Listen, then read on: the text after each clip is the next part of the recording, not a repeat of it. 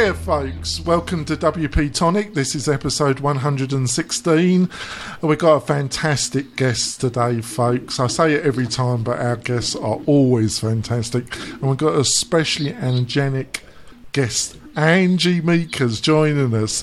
And Angie's going to be talking about the all about email marketing and how it should be done right. That wasn't too bad an introduction, Angie, wasn't it? Would you like to kind of pan it out a bit more and tell the listeners uh, um, a little bit more about yourself? Sure. Thank you. Thanks for having me today.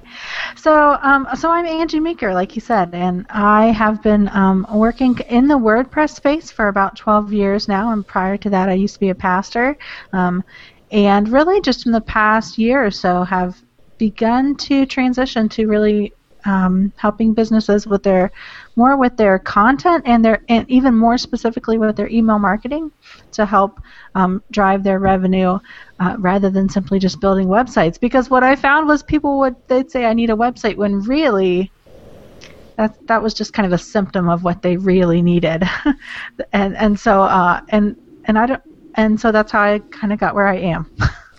Yeah, I, I, wish I could say that. Um, uh, John, my beloved co-host, like to introduce yourself. He's gone Kojak, folks, as well. Sure thing. My name is John Locke, and I run a small WordPress consultancy here in Sacramento called Lockedown Design. Have you just decided to disguise yourself, John, or was it just an impulse? uh, it was just an impulse. I'm not uh, hiding from the law or anything like oh, that. So I just thought I would just ask. right, Angie. Um, so let's start off with email marketing. So the good, the bad, and the ugly. Where do you think people initially to start this conversation off, Angie? Where do yeah. you think people go down, start to go down the wrong path? You know, I think what and I and, and I tell customers and, and folks this all the time is that I feel like people they don't really start with their customers' goals in mind. They start with they start with what do I need to sell or what's my pitch? What do I need people to do? And instead they need to start with what does my what's my customer's goal in not in life that sounds kind of cheesy even though in some ways that's true, finding out like what is it that my customer is really trying to accomplish and how can I help them meet those goals. And when you begin to really help your customers understand that number one you you understand them and you understand their problems and you understand how to solve those problems then then you can start really planning some email marketing strategies that work. But most people they just you know they throw a form up on their site and they'll they'll email to their list when when they have a sale going on and that's it. Yeah, that's the end of it. That's a great point, Angie. I did, think, you know, God did give us two ears and one mouth for a reason. Right. Uh, exactly right. And um, what I mean by that, folks, is um, li- you should really listen to the wants and needs of your client base, and then give them information that they would find useful, appealing, and they might keep on receiving your email. Um, but it's the volume. How do you? I, I do kind of clean every like four or five months but it's just the volume of email, and I think people think, well, I should just not bother with this anymore. But the yeah. but the facts don't seem to support it. Can you give us any? They don't. They about, really don't. Give us some insights about what still supports email as a pretty effective platform of communication. Yeah, I think I think the challenge is that I think most people who attempt email marketing they either they do it way too much or they don't do it enough. And so they never they never really experience the sweet spot where customers are really engaging with your content because they're not expecting you send too, too few too little too little and so they're not expecting you. They don't you don't stay on top of their mind and so you're not doing this thing where you're building this relationship with them or you you just send too many times in which case they just get annoyed with you. But that's that number between too little and too much it it's somewhere between 4 and 16 times a month. And most people wouldn't think that. Most people would think well too much is definitely going to be like maybe four times a month. When really, if you're not staying in touch more than that, you're falling you're falling out of their um, radar, really off their radar. and you'll see that reflected in your open rates and your click-through rates if you're not keeping in touch often enough, um, because you don't become important to them. It doesn't. You don't become valuable to them if you're not sending enough. That's fascinating, Angie, really, because I do try and send one really quality email, which John also receives. Hopefully, he thinks it's reasonable. And, uh, um, but I only do it once a month. So, number one suggestion is, you know, think about maybe sending out more regularly. Yeah, even if it's, even if what you send is not as full as what you might send once a month, breaking it up into four times a month would be you would end up with something more valuable to your readers than if you just waited and sent it all at once. So, shall we go on to Google and how they've, you know, and the marketing folder and how they're kind of you see a lot of hardcore marketers they've really got rid of all kind of apart from maybe one image they've really gone back to really very plain text messaging to try and avoid the, the dreaded marketing folder in Google Gmail. Can you maybe explain a bit of the re- how email marketing has changed and your views about all this, Angie? So I think what I think you're right. I think you do see a lot of marketers moving just to the simple plain text emails for that reason. But I think you I also see the really effective email marketers not giving up on the image based um, emails and instead just plain educating their people about how to you know go over to the promotions tab and drag it in drag it in the inbox so that um, so that they still they still get to view it that way. It's like they don't want to give up that the powerful medium that is images just uh, because it takes a little more work to educate people on how to how to go into the promotions tab and grab it. And so you see people on their uh, on their thank you pages and their confirmation pages, and even a follow up email saying, you know, little. You see, I think the best ones to me, the the uh, best converting ones I've seen to me, actually have little GIFs where you see the mouse go over to the promotions tab and drag it over to where it needs to be, and that sort of thing. So, um, but it is, it's you know, it's changing quickly. I know even recently. Um, I know MailChimp and several other Aweber I know has done it, and I think Constant Contact too.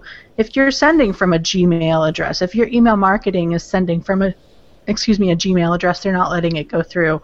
They're they are um, requiring basically that you have a, a top level domain in your email address and a verified top level domain, and that you're sending from that. And again, that's really just branding and, and to combat spam, all of that together. So. Uh, I guess that's my I don't like I said the the effective email marketers I see they're not giving it up. They're not going to say so quickly just we're only going to send plain text emails. Instead, they're they're working on um, educating people on how to continue grabbing their emails out of promotions. Yeah, I think that's great information. Now, Angie, let's get to the meat of this. You know, um, getting people to sign up. You know, you got any insights? Because I'm trying on the WP tonic, and, and me and John are going to revamp things. Uh, um, it's pretty hard to get these people to sign up for the great email that I will send to them and the knowledge yeah. that I'm going to give them for free, Angie. But they just don't seem to be interested at the present moment. Got any tips, insights, knowledge? Yeah, you know, and I think it in a lot of ways, it, it continues to just come back to starting with your customer's goals in mind. And for the for the longest time, you could just throw up an opt-in that said, you know, subscribe for the latest news and tips, and and people would subscribe to that. But it seems like that is it, it can still be really effective, but the more specific you can get with the offer that you're giving people, the the better off you'll be. So, for example, if you guys are doing a, um, a podcast with a guest who a guest who's going to talk all about SEO, then pr- even prior to the podcast, offering, hey, subscribe, um, subscribe, like on the post for that week's podcast, uh, that's going to be about SEO subscribe and we'll send you an SEO checklist. The more specific you can make your offers for for the type of content that your reader is reading, the better your conversion rates will be. And so, and really great examples of this. And I do where I do work with OptinMonster, so I'm not. Uh, I just have to say that ahead of time. But the the examples on the optinmonster.com blog, whether you're a fan of pop-ups or light boxes and that sort of thing or not. The examples of how you can increase your subscribers by offering what they call content upgrades Leadpages calls them i think lead boxes or lead links or something like that um, that what I'm seeing right now is that's where the sweet that's the sweet spot right now in email marketing. The companies who are taking advantage, who are really drilling down to the piece of content that their customers are reading, and offering a content based or offering value based subscription in that post specific to that piece of content that's the people who we're, we're seeing their conversion rates go 450 550 1600% increases wow. When they're So- offering that specific content and you have to do it often. I mean you can't we see you know uh, like we'll have people say how can we increase our conversions? And i look and they have one opt-in on their whole site. It's like over in their sidebar and that's it. And i'm like well let's let's get you up to seven and then we'll talk so you need one here, maybe a slide in at the bottom, one of those floating bars at the top, an exit opt-in, a full screen when they first come. You know, seven. Most people, this is a sales cycle. Most people have to be offered something seven times before they're educated enough, and before that offer is top of mind enough for them to make a decision. So if you're offering one opt-in over in the sidebar, it's not. It's just not going to happen. Like it's not. It's psychology. It's not going to happen. They're not going to subscribe when it's just one little offer. I'm sad, Angie. You've made me feel Don't sad. because that means Uh, there's a lot um, of so um, that's my weekend filled um, uh, pop-up boxes everywhere, and it's going to be like a, a tank trap, folks. Uh, um, so that's my weekend gone. So, so Well, know, the good thing is if you do it right, it doesn't have to. It doesn't have to feel like the visitor came to your site and there were 15 pop-ups as soon as they hit your site. if you do it right within uh, the content, be, you're like, I don't even care. Pop-ups everywhere, Angie. That's great. um, we tend to think, you know, it's like a bad craftsman with the best tools. But do you actually think, you know, it won't, you know, you've got to have some strategy in the things that we've just discussed. But having something like OptinMonster or ConvertKit or Thrive Themes, um, something that's designed to put it, you know, your your conversions on a little bit of steroid. Do you think it really helps to invest a little bit of money in a tool like that? Yeah, I do. And you know, I so years ago, this was probably six six or I don't know, maybe even ten years ago at this point. Back when pop-up domination was new to WordPress, do you, do you do you guys remember that a long time ago? So I installed that on one of my own sites, and I saw years ago. This was before these other services even existed. I saw my own subscriptions increase sixteen hundred percent in a month because of this one little pop-up.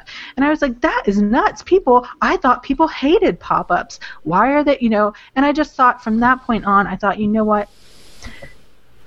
In in the WordPress space and and with developers, we hate pop-ups. So we think everyone else hates them, but the numbers just don't prove that out. And especially with the way that each one of those services you mentioned are able to offer pop-ups now, they can do it with you know you clicking on a link or an image within the content, and that's what's that's what opens up the the offer. So you're not seeing these pop-ups all over the site, though. Certainly, you should have those too. but the real power is when the offer's right in the middle of the content. Just to kind of finish off before we go for our break, Angie, it's a bit like um, the advice um, that OptinMonster gives. You know, you get a lot of sites where as soon as you enter the home page, the pop up appears, and I, I did that for a while, but at least now it actually comes up the pop up. It doesn't convert, Angie. That's why my whole weekend's going to be taken up with this. Um, but um, at least it pops up when you leave in the page. It just doesn't pop up when you as soon as you because that really doesn't work, does it, Angie? Well, not when it first. I mean, it, it's true. Uh, the, the average person, if you if you set a pop up as soon as they get to your site, they're just going to click out of it because they came there for a reason. They have something they were intending to do. So get out of their way and let them do it. Um, but those exit pop ups, um, they work and they work really well. They they should work. Uh, if your if your copy is written well, if the offer is good, they should work really well, and that's that's true. I would say across platforms. Like that's not specific to OptinMonster, but um, a lot of uh, other services, you can see the same thing bearing out in their case studies. Um, oh, dang, I had something I wanted to tell you and I forgot what it was. I have that every, Maybe every I'll remember on the break. Angie, but there we go.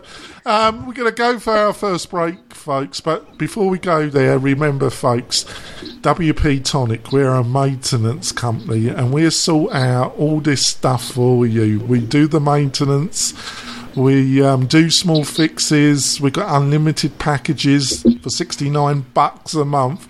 Not exactly going to break the bank, folks. And you get the delightful um, services of myself and my humour. So keep that in one mind. So we're going to go for our first break, folks, and um, John's going to take over and we're going to delve deeper into the world of email marketing. Be back in a second, folks. Buying or selling a home in the greater Reno Tahoe area? I know the best CRS real estate broker, and that's Karen Conrad. And you can find her at KarenConrad.com or call her directly at 775 527 7021. We're coming back, folks. My beloved co host is going to take over for a while. Off you go, John. Thanks, Jonathan. So, Angie, I want to come back to something you said previously when you were talking about hitting the sweet spot with how often you're sending email, because I encountered that myself. If uh, an email list that I'm on, if they haven't emailed me for like six months, and suddenly I get an email from them, I'm like, I don't even remember subscribing to this. I'm going to unsubscribe. That's right. And if you bombard people like every day, uh, that can get old too. How do businesses find that sweet spot? and why is that important as far as building a relationship? Yeah, uh, really, they just have to try it. there's no way. There's no way to know really before you start out. I mean, you can look at industry averages for your particular industry and see what are the average number other marketers are sending and your email marketing platform typically can help you get some of that information get some of those stats but really you just you just have to try it you have to try start with four a month and go from there and try going up from there. And when your open rates um, and your click through rates really start decreasing, it can mean one of two things. You know, and uh, either that's too much, or you're finally sending enough information that you're beginning to weed out the people who are not interested in buying. So your open rates and your click through rates decreasing, it's not necessarily a bad thing you know your email marketing obviously it has to be connected to whatever your end conversion your end goal was and so what you should see you should see with any sort of sales funnel and your email marketing obviously feeds into that you should see those open rates and click-through rates decreasing a bit as you um, are moving that person through your sales funnel. But at the same time that that's decreasing, you should begin to see your sales increasing because the people who are sticking around as you send more should be converting. But again, you without testing, you don't really you don't know. You can't. I mean, that's the thing. I think a lot of businesses they're afraid to just try. They think I'm going to screw it up. If I start with four, I'm going to screw it up. And if I go up to five, the world's going to end. And it's not going to end. Like you might lose some subscribers along the way, but you have to do it. You have to go through that process to figure out what works and what doesn't work. No, absolutely, I agree with you that uh, you know, the people that do stick around, you know, you're going to convert a certain number of them. Not all of them, but you're going to convert some of them into paying customers. So, you know, we all work with, you know, smaller businesses, um, and one of the things that you probably run into is a lot of these businesses, they feel it's a challenge for you to get them to embrace tools like email marketing, social media, anything like that, that that's new. How do you get businesses to overcome that inertia when it comes to learning, you know, new tools for online marketing and email marketing? So that's a really good question, isn't it? I think that um,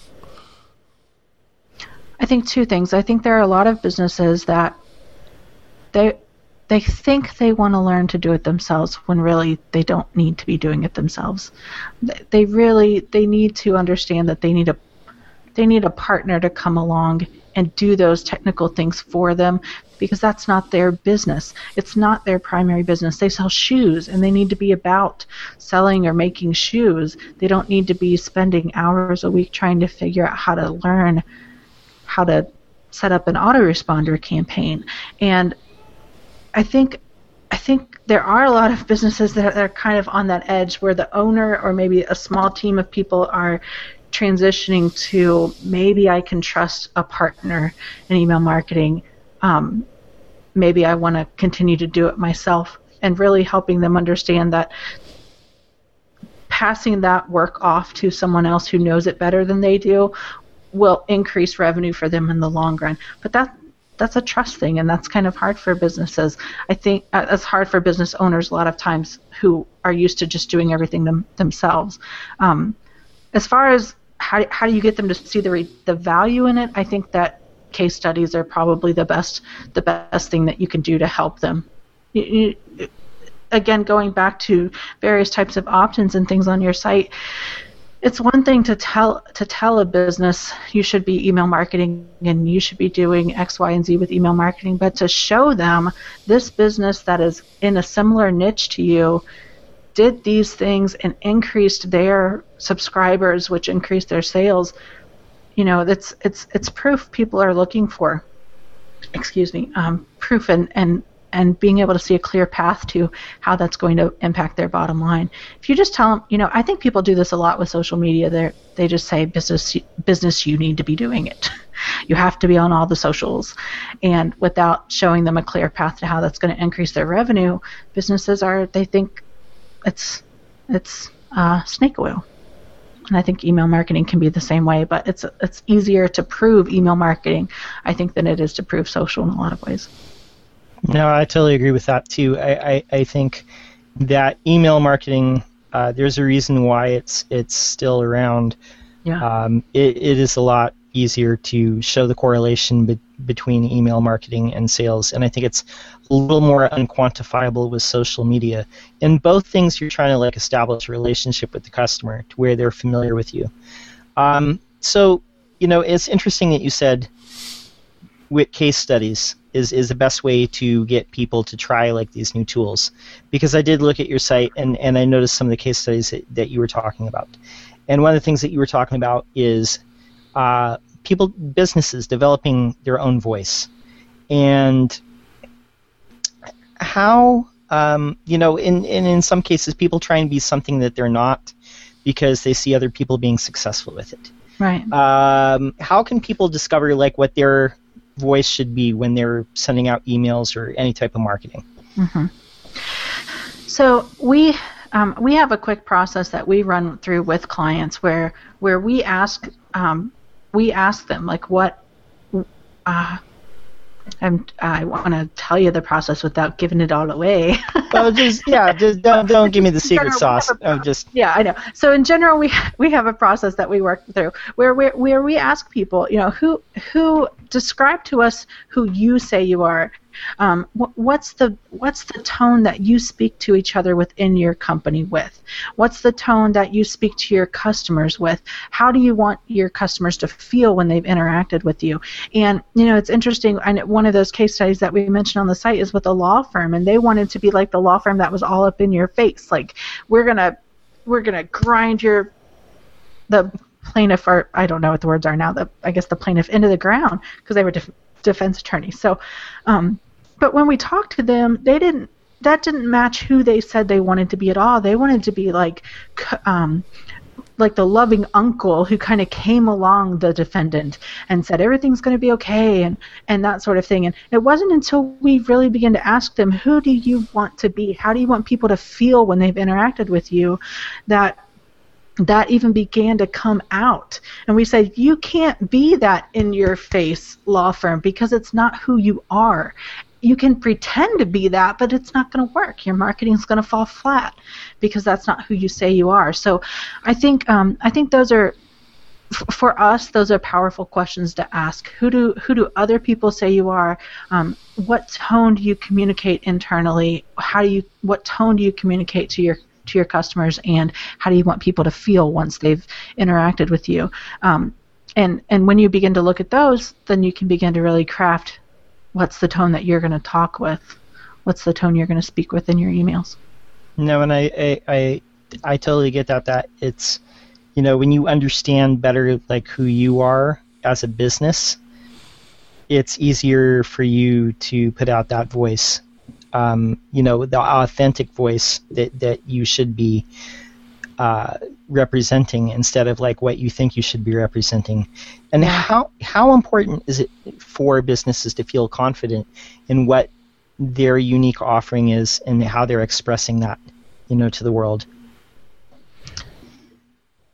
Well, I mean, it, how important is it for them to feel confident in it? I, I mean, it, it's in many ways everything, uh, because if they're if they're not, um, you know, here's what I think happens is when they don't when you don't really own who you are and how you are gonna interact with your people, your I hate to say your tribe, but your people, you know, I always say your people. How you're going to interact with your people when you don't really inter- when you don't own it, it just it just comes out like you're just trying another thing. Like you're just trying to make like you think you should be doing this email marketing thing and so you're just going to try it and there's no real personality in it. There's nothing to really reach out and grab people.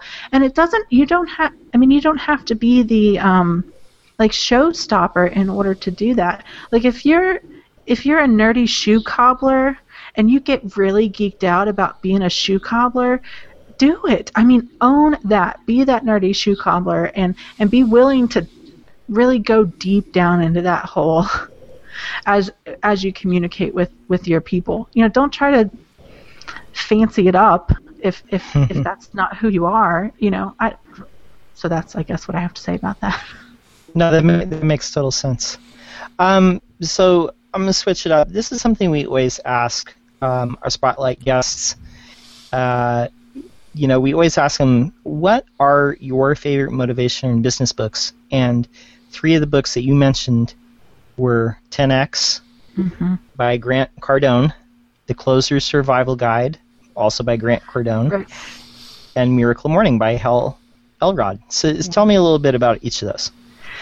So the okay, so the 10x rule. We first, I I first kind of came across this book probably two and a half years ago in my mas in my mastermind with Curtis McHale and some other folks, and um and and they mentioned it. Curtis mentioned it at the time he was reading it, and um and and I wish I would have paid more attention to it at the time, because it there there are some really important truths in that book that I think the majority, and I really mean the majority of folks in the WordPress space totally miss. And and it's and so a few weeks ago at work at Northeast uh, Ohio, the word camp up there, I, I talked about this a little bit. I said, you know what, we aim for, we talk about in the WordPress space, like if we can make it to six figures as freelancers, we're sailing. You know, we that's that's smooth sailing from there. But really, when you think about taxes and insurance and Social Security and retirement and business profits, that money's gone. It's not gone. I mean, there's still money left, but this it's not anything you're gonna like get rich on, or even and, and I don't mean to say rich, but you're not gonna grow wealthy from it, and you're not gonna have money to grow your business with if what you're planning for is a hundred. So it's like you look at that, you look at the principles in the 10x book, which are not. This isn't specific. It's not. I'm sorry. It's not limited only to money, but that's what I'm talking about right now. so if you look, but thinking about the 10x stuff, if you plan for a hundred, if you're trying to hit a hundred, first of all, maybe you hit a hundred in the maybe you hit a hundred in the first place. That's like hitting all of your goals the entire year. So you're just you're down back to basically the same salary that you would make if you worked a job for someone else. But if you plan for 300,000 or 400 or 5 or even a million, the processes and systems that you have to put in place to get to that look very different than what you have to put in place to get to 100. And if you fail trying to get to a million, you're in a much better place, aren't you, than if you fail trying to get to 100. you'll you'll have more to work with along the way and and surely and I've seen this true in my own life when you aim for something much bigger than you think you can get you end up further along than where you thought you could get in the first place and and so those principles it just I you know it's like even even when I was in the mastermind with this group and thinking wow I'm doing really great I look back on it now and I think, what was I doing? like I was yeah. just playing. I was just playing. Even though even though looking back, I still come out ahead of most uh, f- freelancers in the WordPress space, and certainly mm-hmm. most women. I still come out ahead. And still, I look back and I go, "Gosh, it was it was never going to be very successful with what I was planning because it wasn't big enough." So that was the 10x rule. um, and the uh, closer's survival guide is like it in that I think um, I just think we never. I think the majority of folks in our space never really learn how to sell. We never really learn how to move a customer from totally being unaware of us to mm-hmm. um, being really ready to understand the value that we're offering and how that's going to impact their business. And the Closer Survival Guide just it lays out, it goes through every objection that someone could give to um, working with you and gives you helps you understand the psychology of what they're really saying when they say that. Like for example, and I'm sure many of us have heard people say these two things. Someone might say after you tell them your price, well, that's expensive. Yeah, it, it is. yeah, that is expensive. And a lot of times, what we hear when someone says that's expensive is we immediately come back with, okay, let me discount my rate for you. When you don't have to do that. Like it's not that's not something that has to be overcome. It's just a statement. It's just a fact. That's expensive. Yes, it is. Things that are valuable are expensive. Move on. You know, you can move you can agree and move on. Yes, it's expensive and move on. Or like when if you're talking to someone and they say, "Well, okay, I need to go and talk to my business partner or I need to go talk to my husband and wife." It's not really that they need to go talk to them because they wouldn't be talking to you if they didn't probably have the authority to make that decision themselves. Um, more likely, what they're saying is, I don't yet trust you, and I need to find a way out of this conversation so I can go and tell someone else how I'm not ready to make this decision yet. So instead of just saying, okay, well, talk to them and give me a call back tomorrow, you can just say, well, you know, I, I'm sure your husband and wife trust you to make business decisions, or you wouldn't have gotten where you are, you know, and and so beginning to really sort of call out those objections. I don't know. It was, it was just, it's been really powerful for me to uh, listen. Well, I've been listening to audiobook, but I also have it on print. So when I say listen, it's an audiobook. Sure. Um, to, to listen to that. That's great points, Angie. Um, we're going to wrap up the audio part of this, but hopefully Angie will agree to spend another 10 minutes, which you'll be able to watch on our YouTube channel, folks, and please subscribe. Or go to the WP Tonic website where there'll be extensive notes, links to all the things that we've discussed in this fascinating interview. Um, just to finish, folks, um, just a little bit of business. Um, please go to iTunes and subscribe to the show. It really helps. And if you're really pumped up of all the fascinating information you've heard from Angie, go and subscribe as well um, and write a really interesting micro email to us in your subscription. The more funnier it is, I might even mention it on the show, folks. You never know, do you? So, Angie, how can, um, before we go on to the last 10 minutes, which we record on video, how can people get hold of you if they're just listening to the podcast? Yeah, so you can email me at Angie at mynameisangie.com. You can find my website at mynameisangie.com, and I'm Angie Meeker on Twitter and pretty much everywhere else also. Now, John Locke, Mr. Kojak, how can people get hold of you, John? Uh, well, you can find me at my site, which is lockedowndesign.com, and you could follow me on Twitter, lockedown underscore. Jonathan, how do people get a hold of you? Well, they, they um, use my Twitter. T- um, we've actually started a WP Twitter Twitter, which John is managing, and I've been hopeless at. Or you can go to mine at Jonathan Denwood, and uh, I do respond. Um, I've been even hardcore marketers have been astounded by the, the quickness of my response. Uh, or they can go to the website, and um, we'll be posting a lot more content over the ne- over the coming months all about marketing, online marketing, and WordPress, folks. So we're ending this great discussion, but we're continuing for another 10 minutes afterwards. So do go to YouTube channel, go to the website, and you'll find even more insightful information about email marketing from Angie. See you later, folks.